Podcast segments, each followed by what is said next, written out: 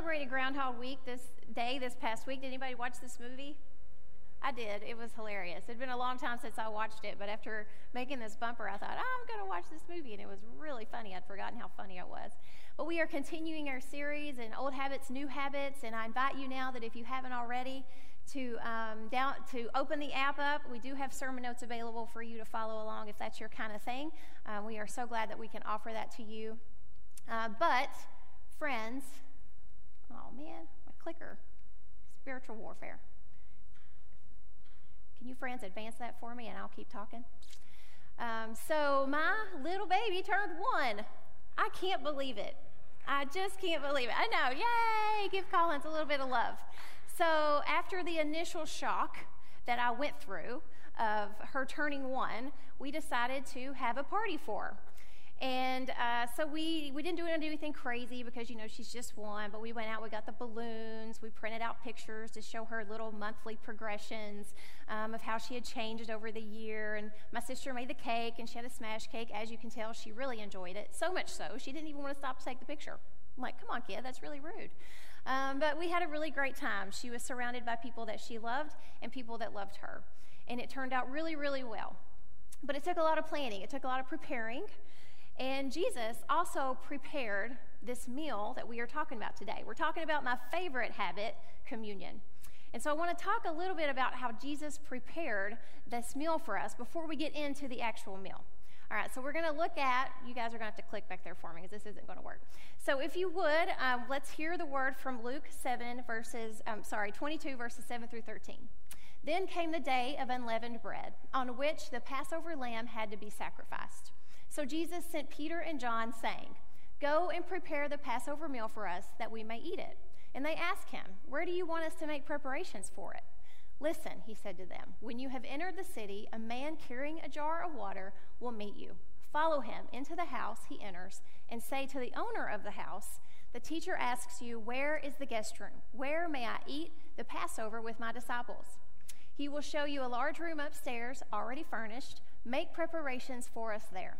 So they went and found everything as he had told them, and they prepared the Passover meal. All right. So it's easy to think that Jesus made things happen through angels and his provision and just lined everything up supernaturally. But this was Passover season. This was the most busy time of year for that area. So I think it's highly unlikely that he, you know, did all of that. I think what's more likely is that he personally sought out the owner of this house and prepared himself this, this meal. He, was, he eagerly desired to have this meal with his folks. So he wanted to do everything personally to make sure all of the elements of the Passover meal were ready and waiting. And then the cool thing is, he asked Peter and John to help out with that, to take care of the rest. I mean, you can hear the anxiety in their voice in this verse when they were like, Well, how do you expect us to do that? because they were going, this is Passover. This is the busiest time of year. There's not going to be room or space or food to do any of that for. But Jesus had even worked out the fact that this man would be carrying a glass jar, because in those days, the women were the ones who carried the glass jars, the men carried leather. So he worked out every single intricate detail to make sure that they would be able to have this meal together. And then he asked Peter and John to help with that. Now, Peter and John at the time didn't realize how big of a deal this meal was actually going to be. But I'm sure after the fact, or even during, when Jesus started saying things like, This is my body, this is my blood, that they were going, Huh, this is a little bit different. This is a little bit more special than even Passover is.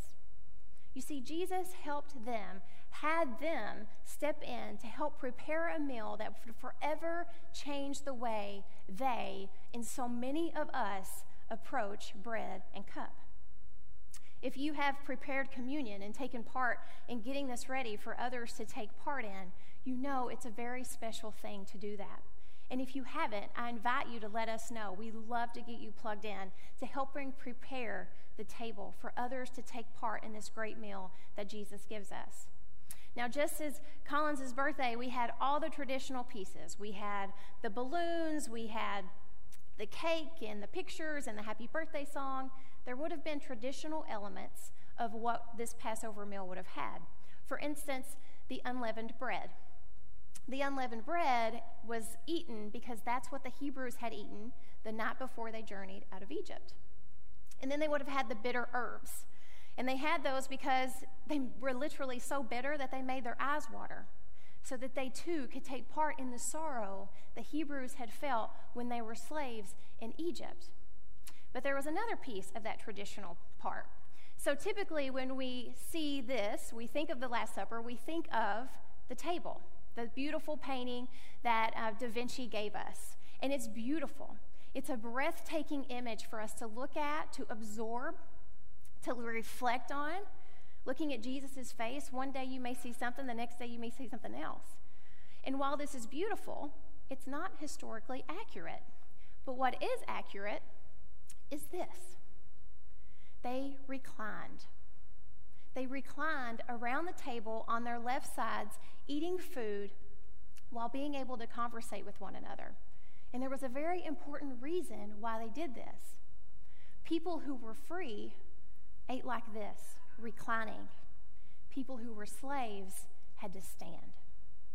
Every single piece of the Passover meal had a traditional piece in it, had something, a sign to commemorate, to remember that freedom out of the bondage of Egypt.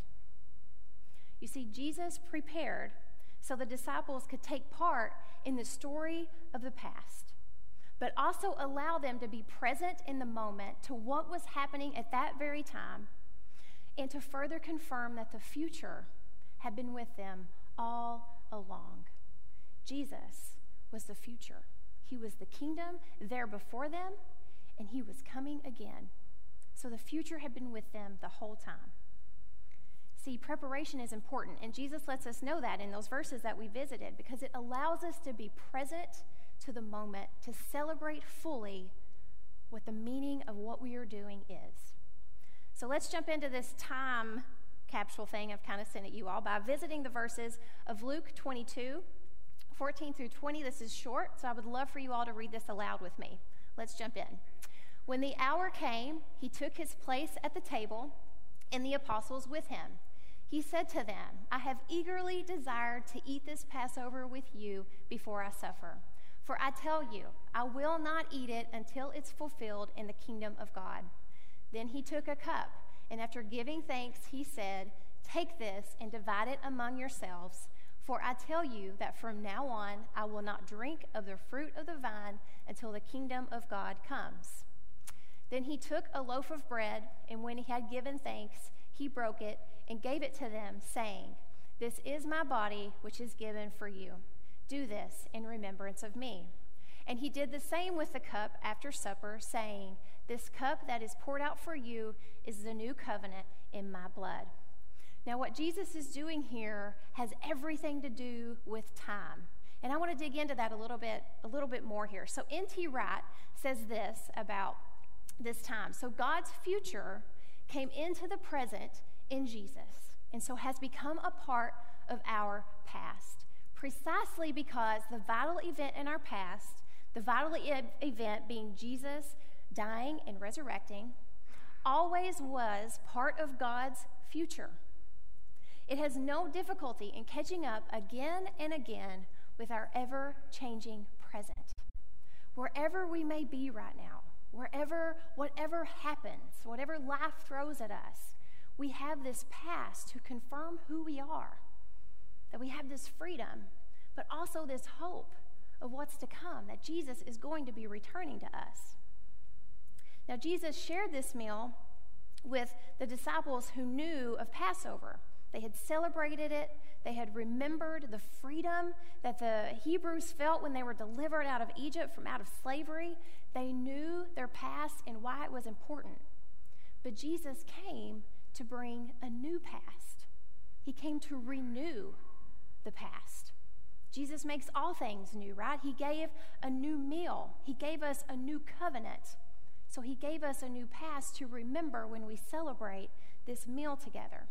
He had said it, He had proclaimed it, proclaiming who He was, proclaiming the kingdom of God coming. And He provided this meal through as a way for people who believed in him to not only remember his death and resurrection, what the disciples didn't even know about yet, but how that death is present in our lives now, and how through that death we celebrate the future, the great banquet that we will all celebrate with God that this meal foreshadows. He gave us this common element of bread and cup to let us know that his body was broken for us and we have been redeemed through his blood. His past is why we have a present, and we live in the present time, placing our hope in the future of when he will return again. When we come to the table, when we come to take bread and cup, our past, present, and future all collide in and through Jesus Christ. We now live in his past, redeemed, not by our pasts of bondage and sin. We are free, and today we live in that truth of that freedom that he gives us, the grace that he freely offers us, and the love that he abundantly shares with us. All while looking to the hope and the faith we have of his return someday when things will finally be as they should be. Now, I love to look at the stories of Jesus through the lens of his humanity and the divinity. How did he balance his humanity with his divinity? When we read those verses, it said he eagerly desired to have this meal with his disciples, with his apostles. He was excited to have this meal, and maybe he was a little bit anxious too because he knew what was coming the next day. But we see these glimpses of his humanity all throughout his ministry. But then he also had to stick to his divine purpose of sharing this meal, of instituting it as a sign, a reminder to us to remember what his purpose was and who he is. And so, how do we balance out God's holiness with intimacy? When we take this meal, how do we balance that? Has any of you, have you ever seen kids take communion? It's the stinking most cute thing you ever see. But at my former church, we did communion every week. And after we would serve everyone, the adults on the, you know, on the main level, we would go switch out the purple grape juice for the white grape juice. Okay, got messy. So we'd go upstairs and we would give communion to those kiddos. The first time I did it, I was overwhelmed. I was really nervous because they were just taking huge chunks, and I'm stressing out like, oh my gosh, we've got to be respectful, and is this bad? This is God's body, and oh my gosh, and they're getting it everywhere, and there's not going to be enough. I mean, just anxious all over. So the next week, whenever I was serving again, I was taking it upstairs. All this anxiety was running through my mind again, like, okay, I'm going to put my foot down. We're going to do it the right way. And God says, Ashley, be as little children be as little children.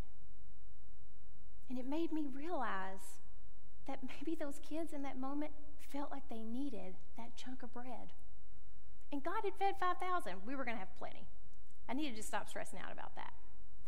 But when we look at the people, the Hebrews, after their exodus, within three days they were complaining. We should have just stayed in Egypt. We had all the food we wanted, all the drink we wanted. And so, what does God do? Well, let's see what He does. Let's look at Exodus cha- uh, chapter 16, verse 4. He says, Then the Lord said to Moses, I am going to rain bread from heaven for you, and each day the people shall go out and gather enough for that day. In that way I will test them, whether they will follow my instruction or not. You see, when we come to this table, we take what we need for that day. We just prayed it. Give us this day our daily bread. Some days we need more than others, and that's okay.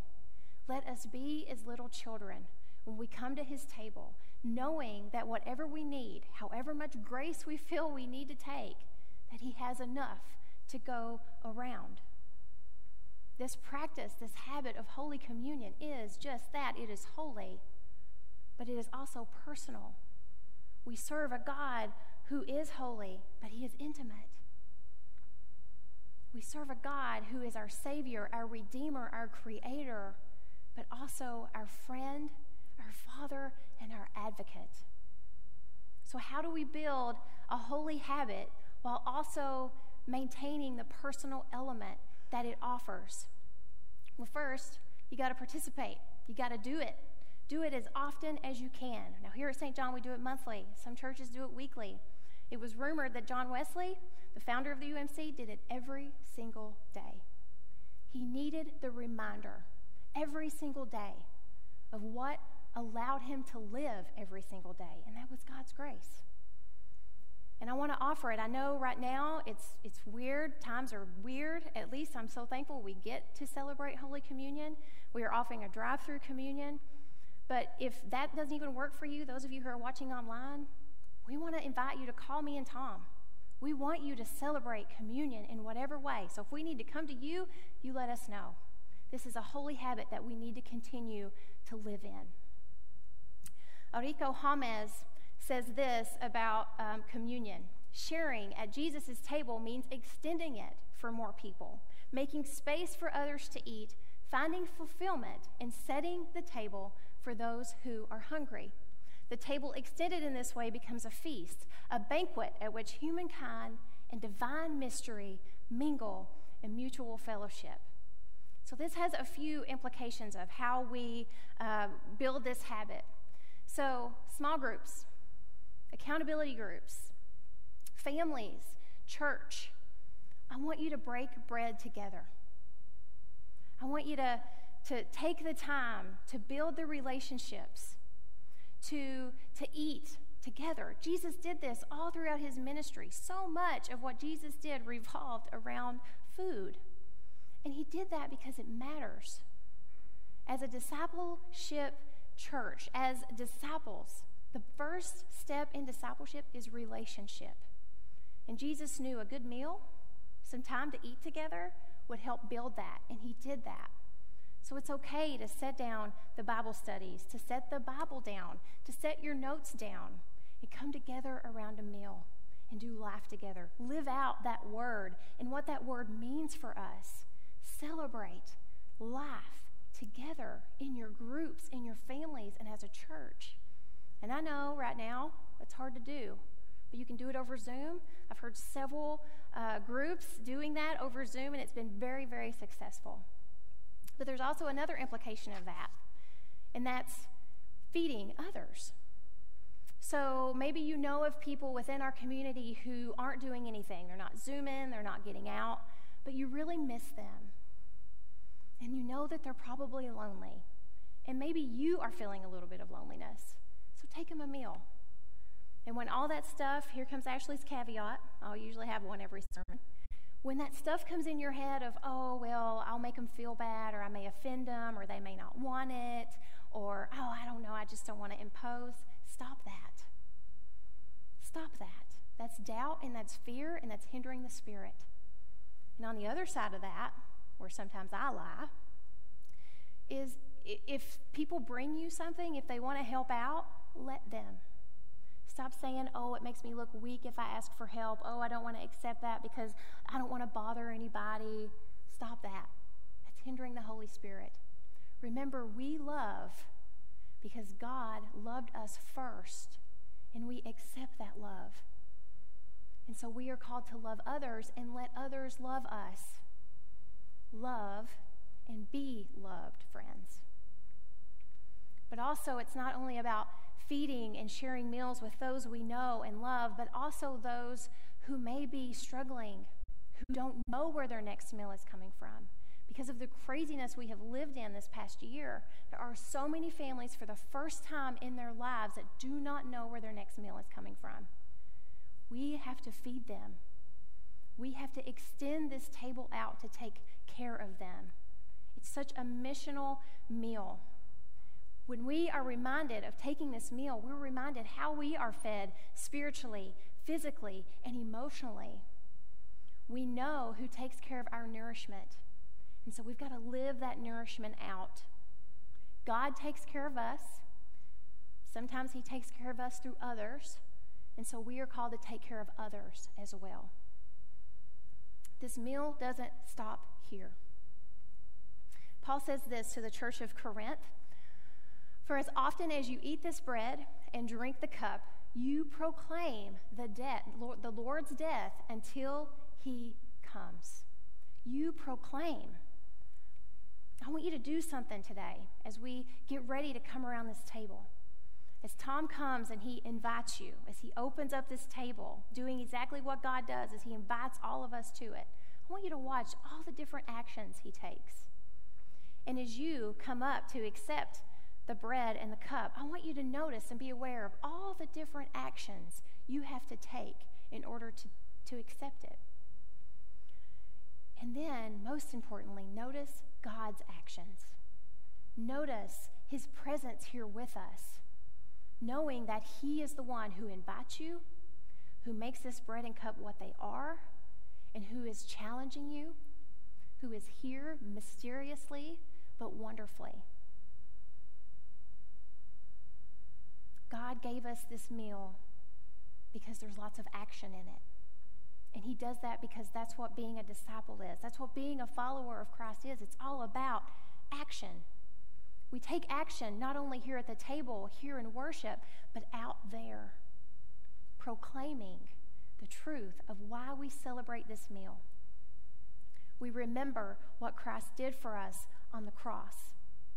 We allow that to shape our lives today and right now, always proclaiming the hope of when God will return to make all things new when Jesus returns again. We remember and we act.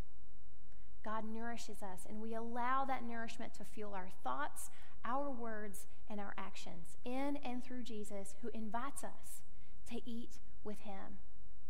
He has prepared this table for us, and now He invites us into His humanity and into His divinity. If you would, please rise in body and spirit so that we can praise God and worship Him.